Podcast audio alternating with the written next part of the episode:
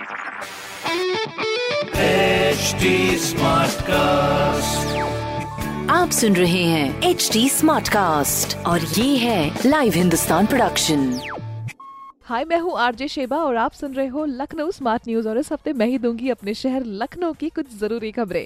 तो सबसे पहली खबर मैं आपके साथ में ये शेयर कर देती हूँ। लखनऊ का प्रदूषण थोड़ा सा समस्या बन रहा है। एक यू लेवल 259 पहुँचा हुआ है। इसलिए शहर वासियों को काफ़ी सतर्क रहने की ज़रूरत है अपनी हेल्थ को लेकर। अगली खबर यह है की लखनऊ से नई दिल्ली तेजस एक्सप्रेस 17 अक्टूबर से चलने लगेगी फिर से। बुकिंग कल से शुरू हो रही है।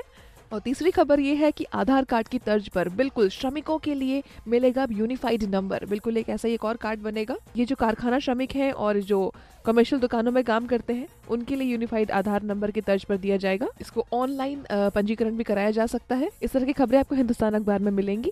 और अगर कोई भी सवाल हो तो पूछेगा इंस्टाग्राम ट्विटर और फेसबुक पर। हमारा हैंडल है at the rate H T और इस तरह के पॉडकास्ट के लिए log on to W W W dot H T smartcast dot com आप सुन रहे हैं एच डी स्मार्ट कास्ट और ये था live Hindustan production H smart Smartcast.